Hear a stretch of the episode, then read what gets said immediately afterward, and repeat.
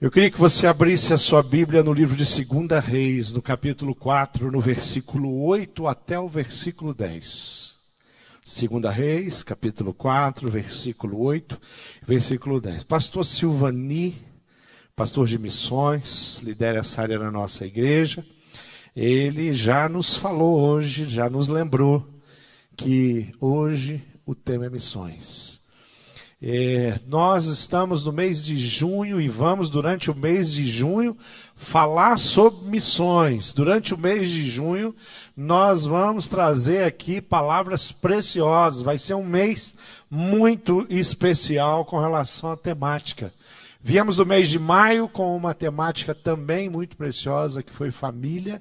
Fomos tremendamente abençoados como igreja, mesmo é, em tempo onde, onde em maio nós não tivemos um culto presencial aqui, em, em, em abril também não.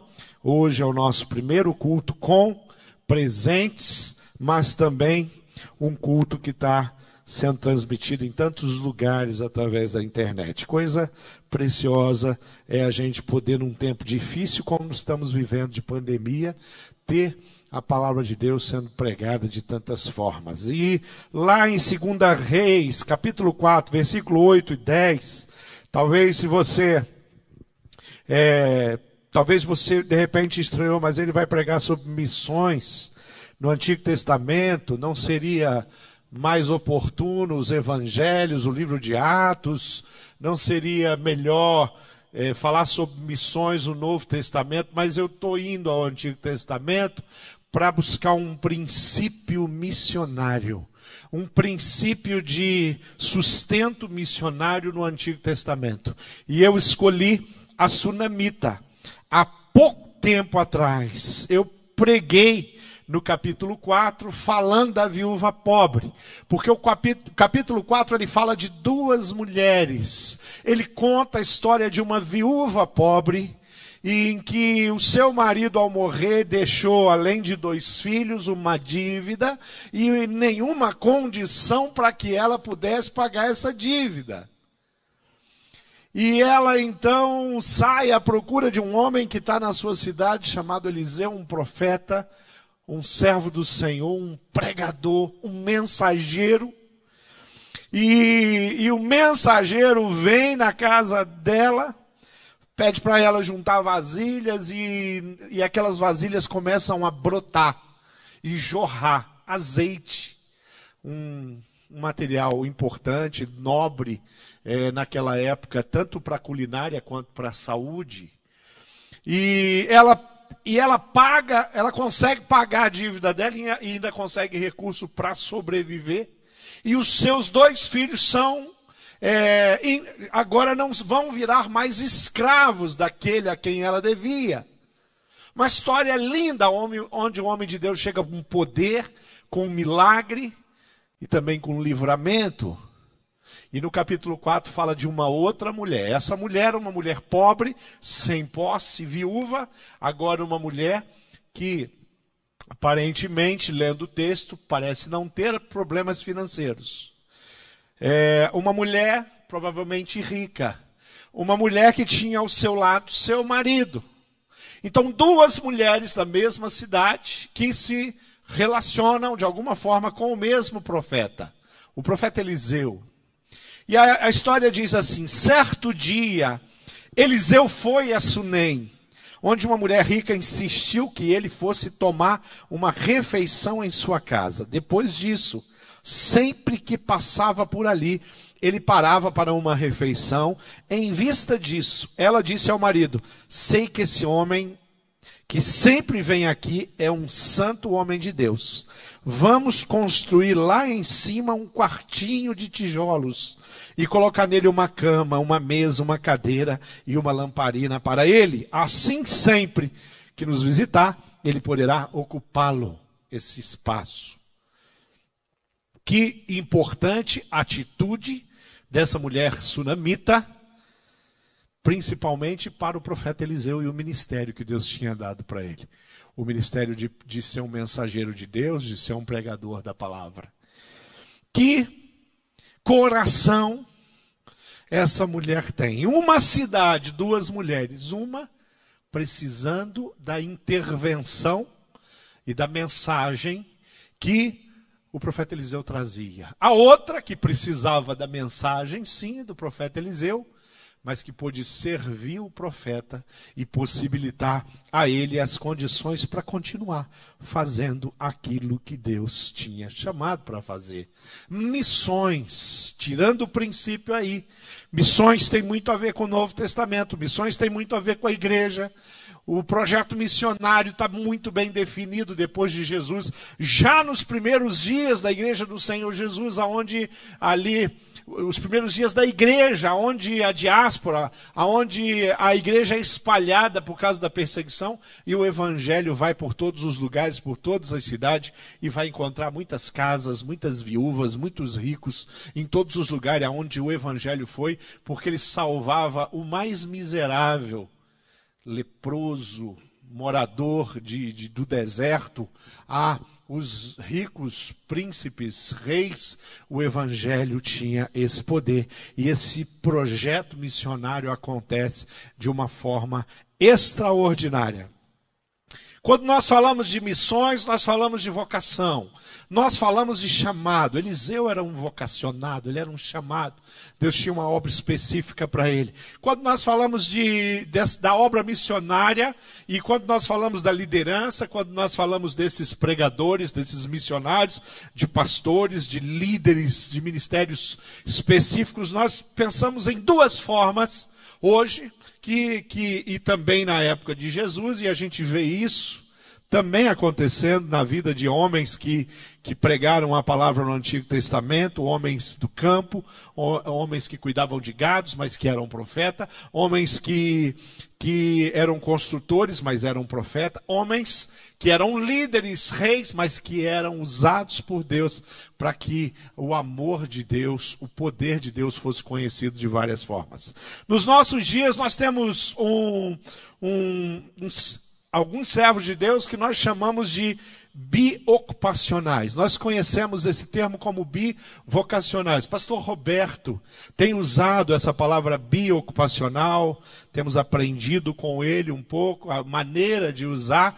É uma pessoa não com duas vocações, mas com ocupações diferenciadas. O que significa isso? Significa quando uma pessoa divide uma carreira profissional, por exemplo, com uma carreira ministerial. Ele pode ser pastor de uma igreja, ele pode ser missionário em algum lugar, mas ele também tem uma carreira profissional da onde ele tira o sustento dele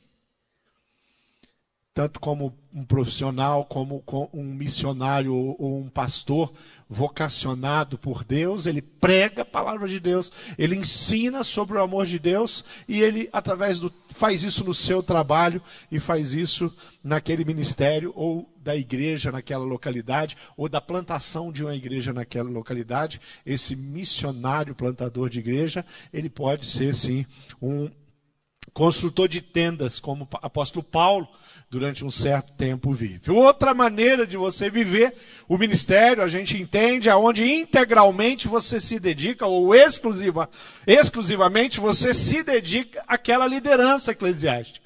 É o meu caso, por exemplo. Eu sou um pastor de tempo integral. Ah, o, o, o, todo, todo o meu tempo é, é investido na obra de Deus, em especial aqui na Igreja Batista do Bacaxeri, aonde a Igreja Batista do Bacaxeri me permite. Pastor Edmilson está sentado aqui na, na, na, segunda fileira né, de cadeiras. E, e o pastor Edmilson é um pastor biocupacional. Ele é advogado, ele tem um escritório de advocacia, atende algumas empresas, mas gasta muito tempo no ministério é, da palavra, no, na liderança eclesiástica, um pastor e líder muito importante na nossa igreja. Então nós temos essa dimensão, esse jeito de fazer a mesma coisa, com a mesma nobreza. Quem é de tempo integral não é melhor ou pior do que quem é biocupacional. Gente precisa entender isso. Missões acontecem assim. Alguns missionários estão, por exemplo, em países fechados, como a Arábia Saudita, eles estão lá, às vezes como engenheiro, às vezes como um, alguém, um agente da saúde, mas são missionários enviados pela igreja para estar naquele país. Alguns missionários estão em aldeias, estão em grandes cidades, sendo sustentados pela igreja de outros lugares para se manter lá e pregar o evangelho. Fácil da gente entender isso. Quando eu vejo Eliseu, eu penso que Eliseu era algo como um, um, um profeta de tempo integral. E ele precisava, Eliseu não tinha os recursos para ele se alimentar. Ele não tinha o dinheiro para pagar uma pousada, provavelmente pelo estilo do ministério dele. Tudo indica que isso.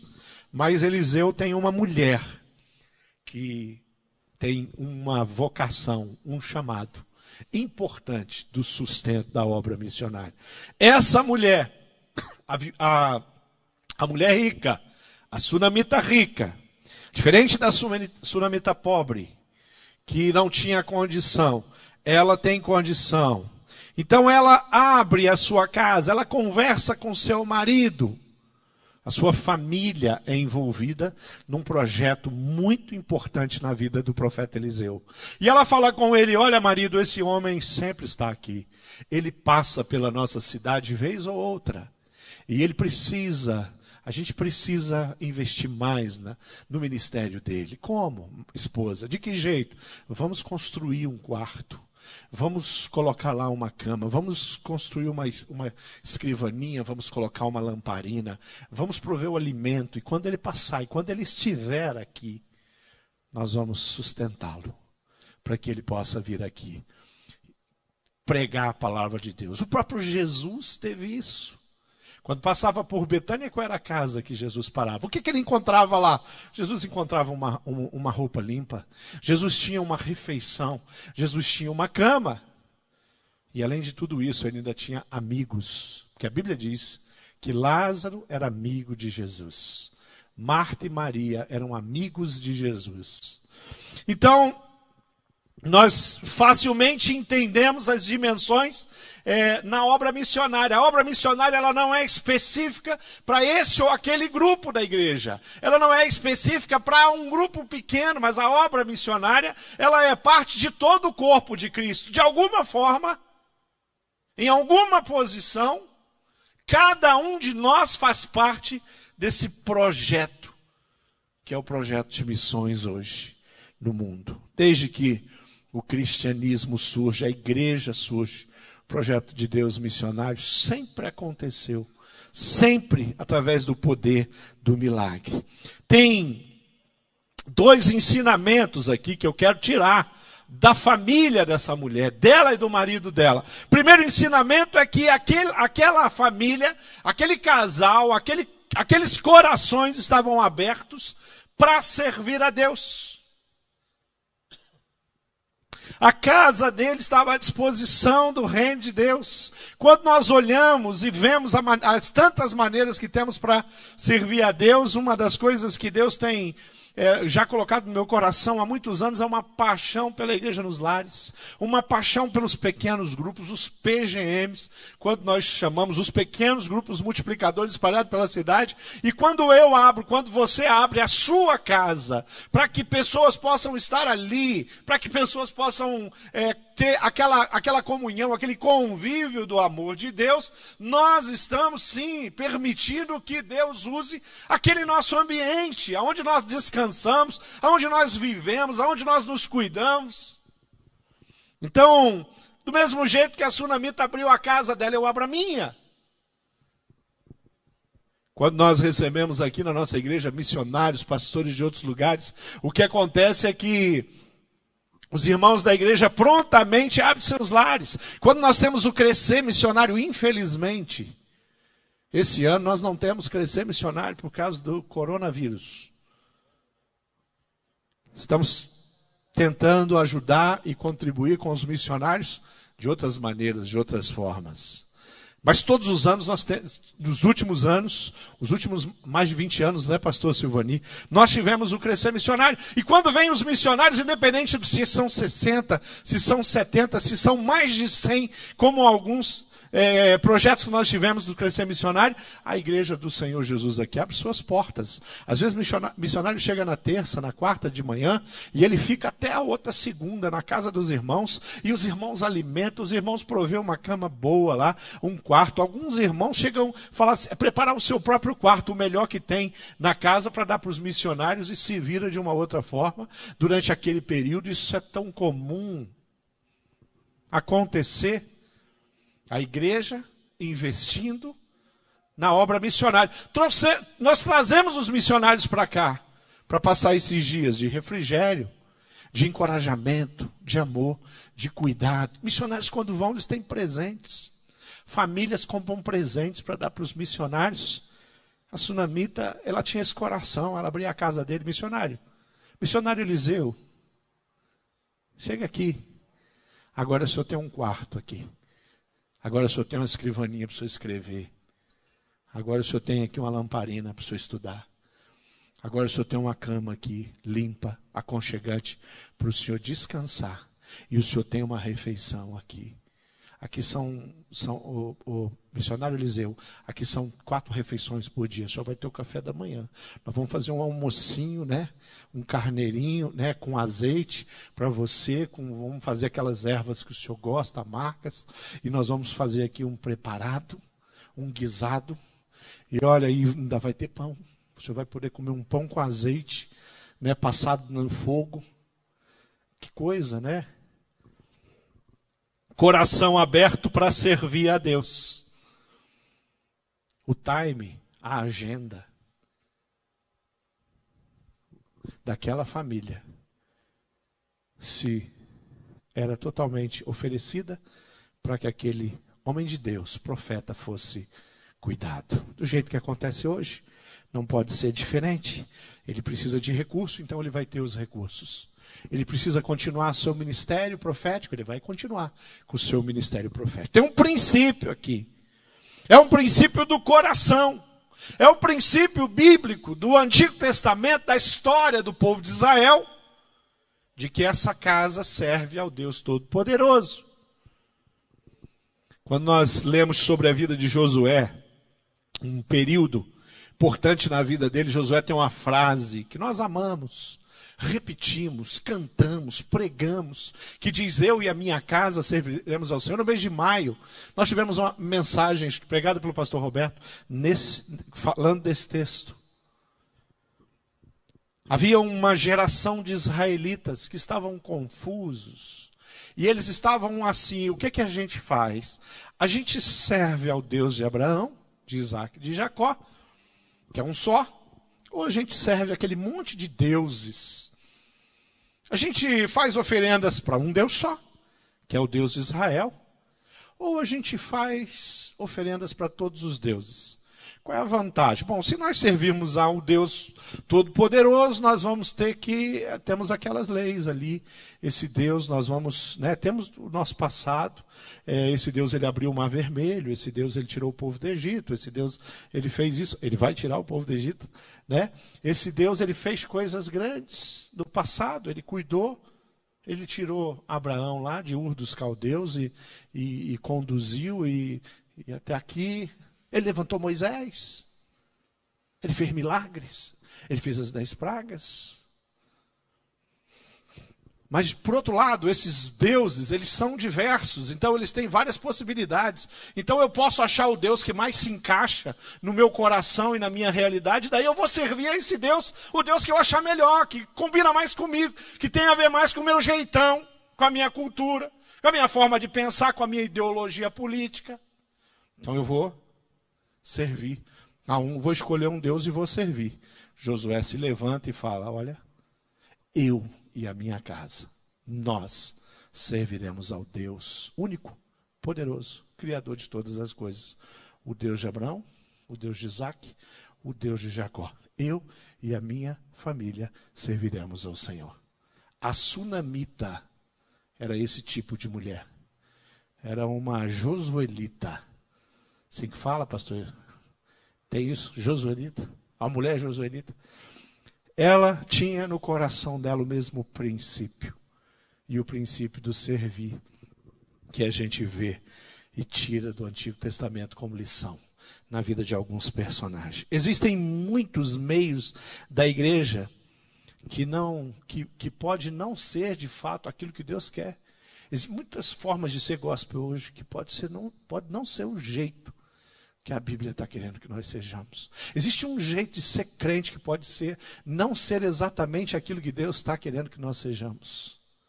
Mas existe um jeito certo de ser e de viver, segundo a palavra e o ensinamento. O primeiro ensinamento dessa mulher, a vida dela e a casa dela estava aberta para servir ao Senhor, para servir o profeta, para abençoar o profeta, para manter o profeta no campo profetizando. Segundo princípio, segundo princípio que nós temos é que a casa dela estava aberta para financiar o reino. Primeiro abriu a casa para receber o profeta, mas ela teve que investir recursos para construir um quarto, para alimentar esse profeta. Financeiramente, essa mulher estava apta para servir a Deus. Quando nós pensamos em missões, hoje, espalhada por todo mundo, quando nós pensamos no missionário, nós pensamos no evangelho, indo por todos os lugares. Quando nós pensamos na igreja, nós pensamos de um povo que serve a Deus. John Stott disse que amor é mais serviço que sentimento. É muito bacana olhar e falar assim: olha, como eu amo missões. Mas é muito fácil não investir um real em missões. É muito fácil o meu coração falar, eu fico tão feliz quando eu ouço a, a, um, o testemunho de um missionário. Mas é muito fácil também não se envolver com a obra missionária. Se o missionário está no campo, não por meu esforço, não pelos meus recursos. Não é o caso dessa mulher, não é o caso desse homem. Paul Hilbert, no livro Transformando Cosmovisões, ele nos diz o significado do que, é se converter a Cristo. O valor disso para qualquer pessoa. O valor de um missionário na África, na Ásia, na América do Norte, na América do Sul, seja lá onde ele estiver. Paul Hilbert diz que o cristianismo, o evangelho, ele muda a, cosmo, a cosmovisão das pessoas. Ele muda, ele traz mudança de comportamento. O Evangelho traz mudança nas crenças.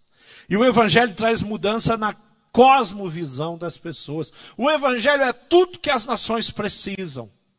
O Evangelho é tudo que o, que o Brasil precisa, que o Estado do Paraná, que nós amamos tanto, precisa.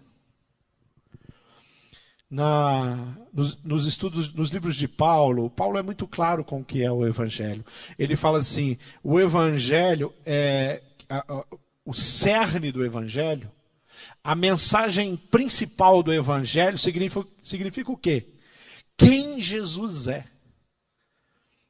E o que, que ele fez por mim ou por nós.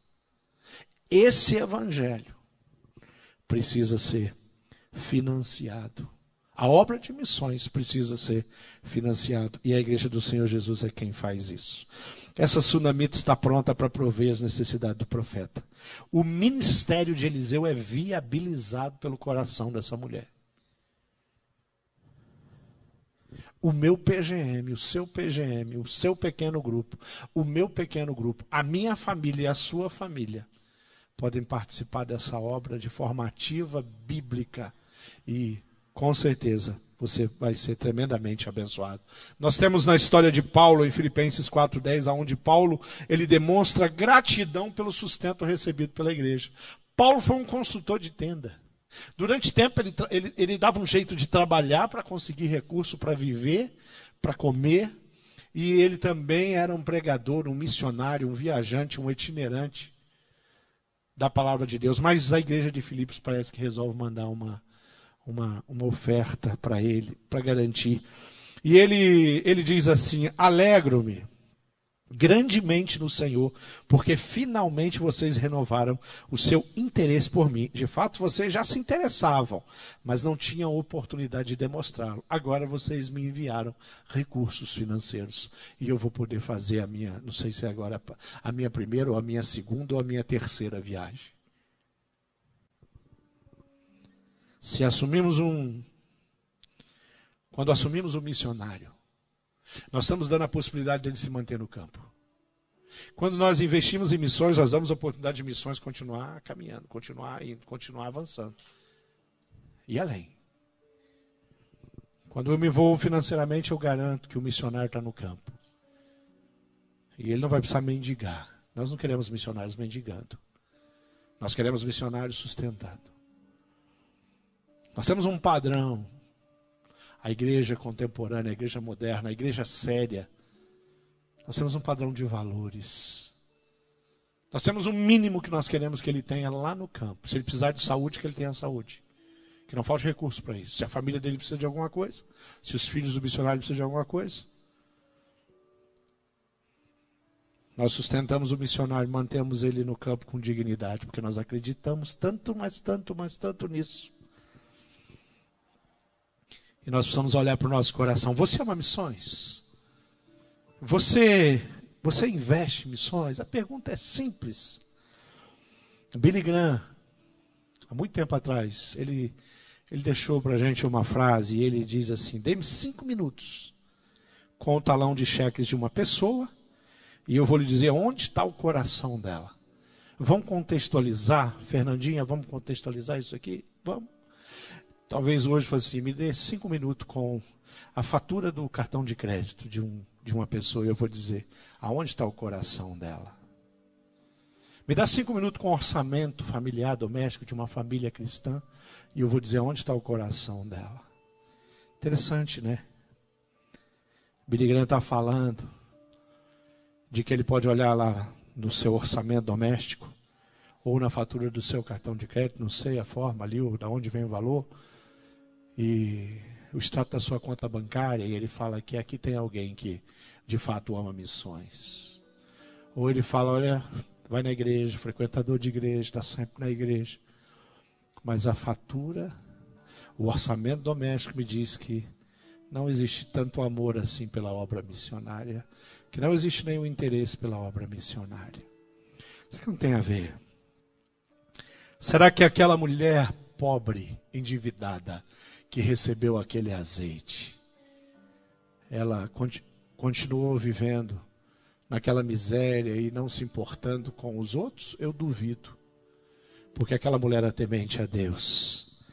Essa mulher me ensina o valor de contribuir, de fazer por que, que nós pregamos o Evangelho? Eu quero fechar minha palavra com um, algo que um missionário que tem um trabalho lindo, um, um líder, um missionário, um pastor presbiteriano chamado Ronaldo Lidório, que ele escreveu em um artigo dele falando do que o evangelho é na vida de uma pessoa, num povo, numa nação, numa família, num indivíduo, num cidadão qualquer. Ele fala assim que o evangelho é supracultural pois ele define e explica a, a, cultura, não o contrário. Quando o evangelho chega, ele entende de fato, para o ser humano, qualquer um que seja, qual é a cultura que você deve viver. Porque a cultura de um homem restaurado é celestial. A maneira como nós vivemos, os nossos princípios é vem do céu. O evangelho é cultural por ter sido revelado à humanidade em seu próprio contexto e história. O evangelho não vai lá para destruir tudo que aquela pessoa, aquele povo, aquela nação. Muitas coisas vão cair por terra com o Evangelho. Mas o Evangelho chega lá respeitando, considerando a cultura daquele povo. O Evangelho é intercultural, pois ele consegue juntar em, ao redor de Jesus.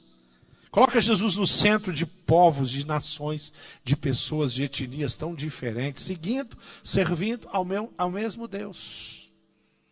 O Evangelho é multicultural, destinado a todos os povos e línguas. Eu falo de Jesus. Eu clamo, eu adorei hoje em português. Tem gente adorando hoje em línguas que eu nem sabia que existia, em dialetos que eu nem sabia que existia. No Brasil, tem gente adorando o Senhor em línguas distintas e diferentes. O Evangelho é transcultural ele é transmitido de uma cultura para outra cultura. O brasileiro, chamado Caio Bottega, nosso missionário, prega em italiano. durante muitos anos, 16 anos aproximadamente, ou 17 anos, é missionário da nossa igreja, chegou lá na Itália.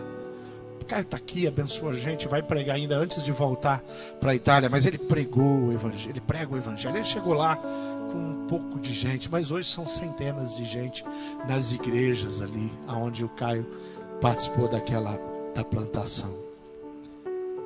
O evangelho é contracultural, pois sempre confronta o homem na sua própria cultura, ele confronta, ele muda a realidade do homem. Missões é pregar o Evangelho, investir em missões é participar dessa obra, financiar missões é isso, é obedecer, é fazer parte de um projeto lindo. Cada cristão deve ter os princípios que havia no coração da sunamita.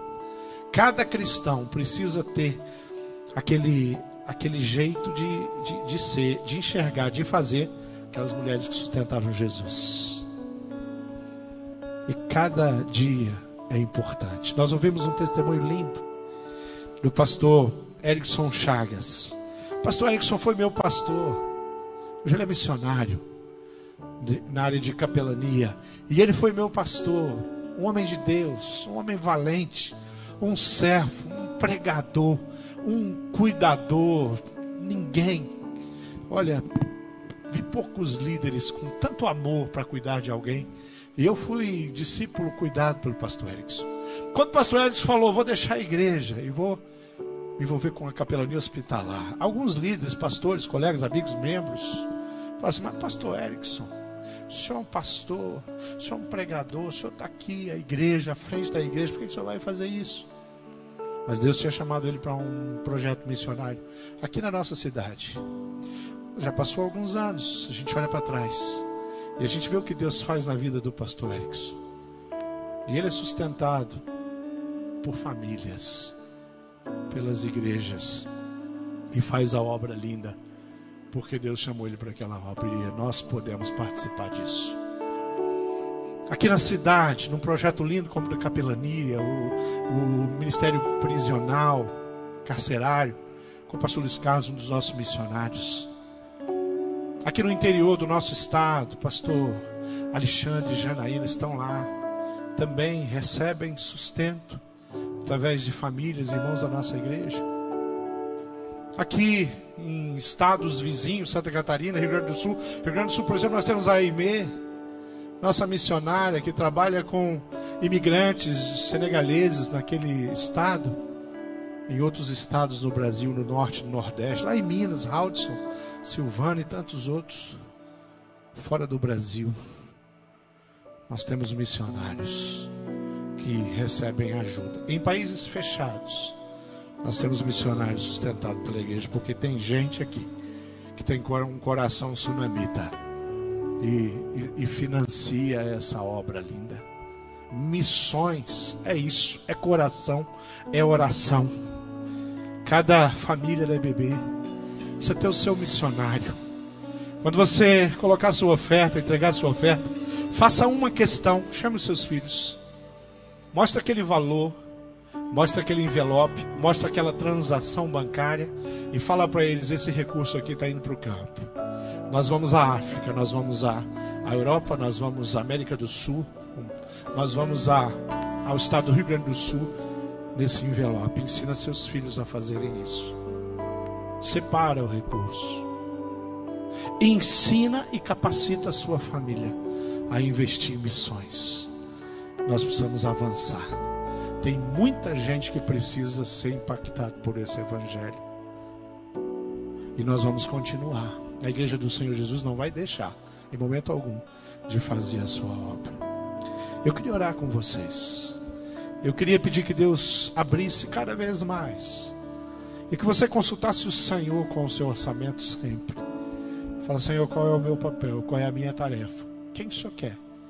Eu quero falar com os líderes de pequeno grupo. Você precisa conduzir aquele povo lá.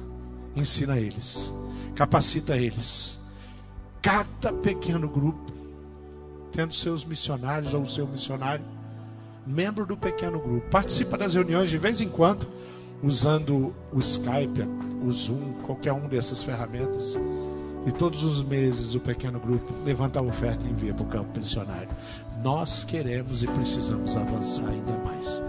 Todos os pequenos grupos e todas as famílias da IBB envolvidas com uma obra linda. E se Deus está te chamando para essa obra, se Deus está chamando alguém que você conhece, seja o encorajador e o financiador, para que essa pessoa possa ir para o campo. Vamos enviar mais pessoas e famílias da nossa igreja ao campo missionário, como já temos feito na nossa história. Vamos orar? Feche seus olhos. Você que está aqui, você que está aí na sua casa, feche seus olhos. Se derrame diante do Senhor e fala: Senhor, eu coloco meu coração à tua disposição. Eu me apresento diante de ti como servo teu.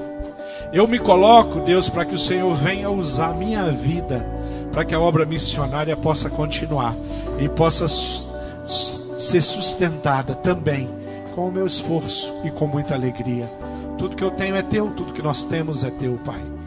E que o Senhor levante cada vez mais entre nós pessoas chamadas para o ministério integral, para missões transcultural. Que o Senhor continue levantando pessoas cada vez mais para sustentar e financiar essa obra e que a tua igreja possa prosperar.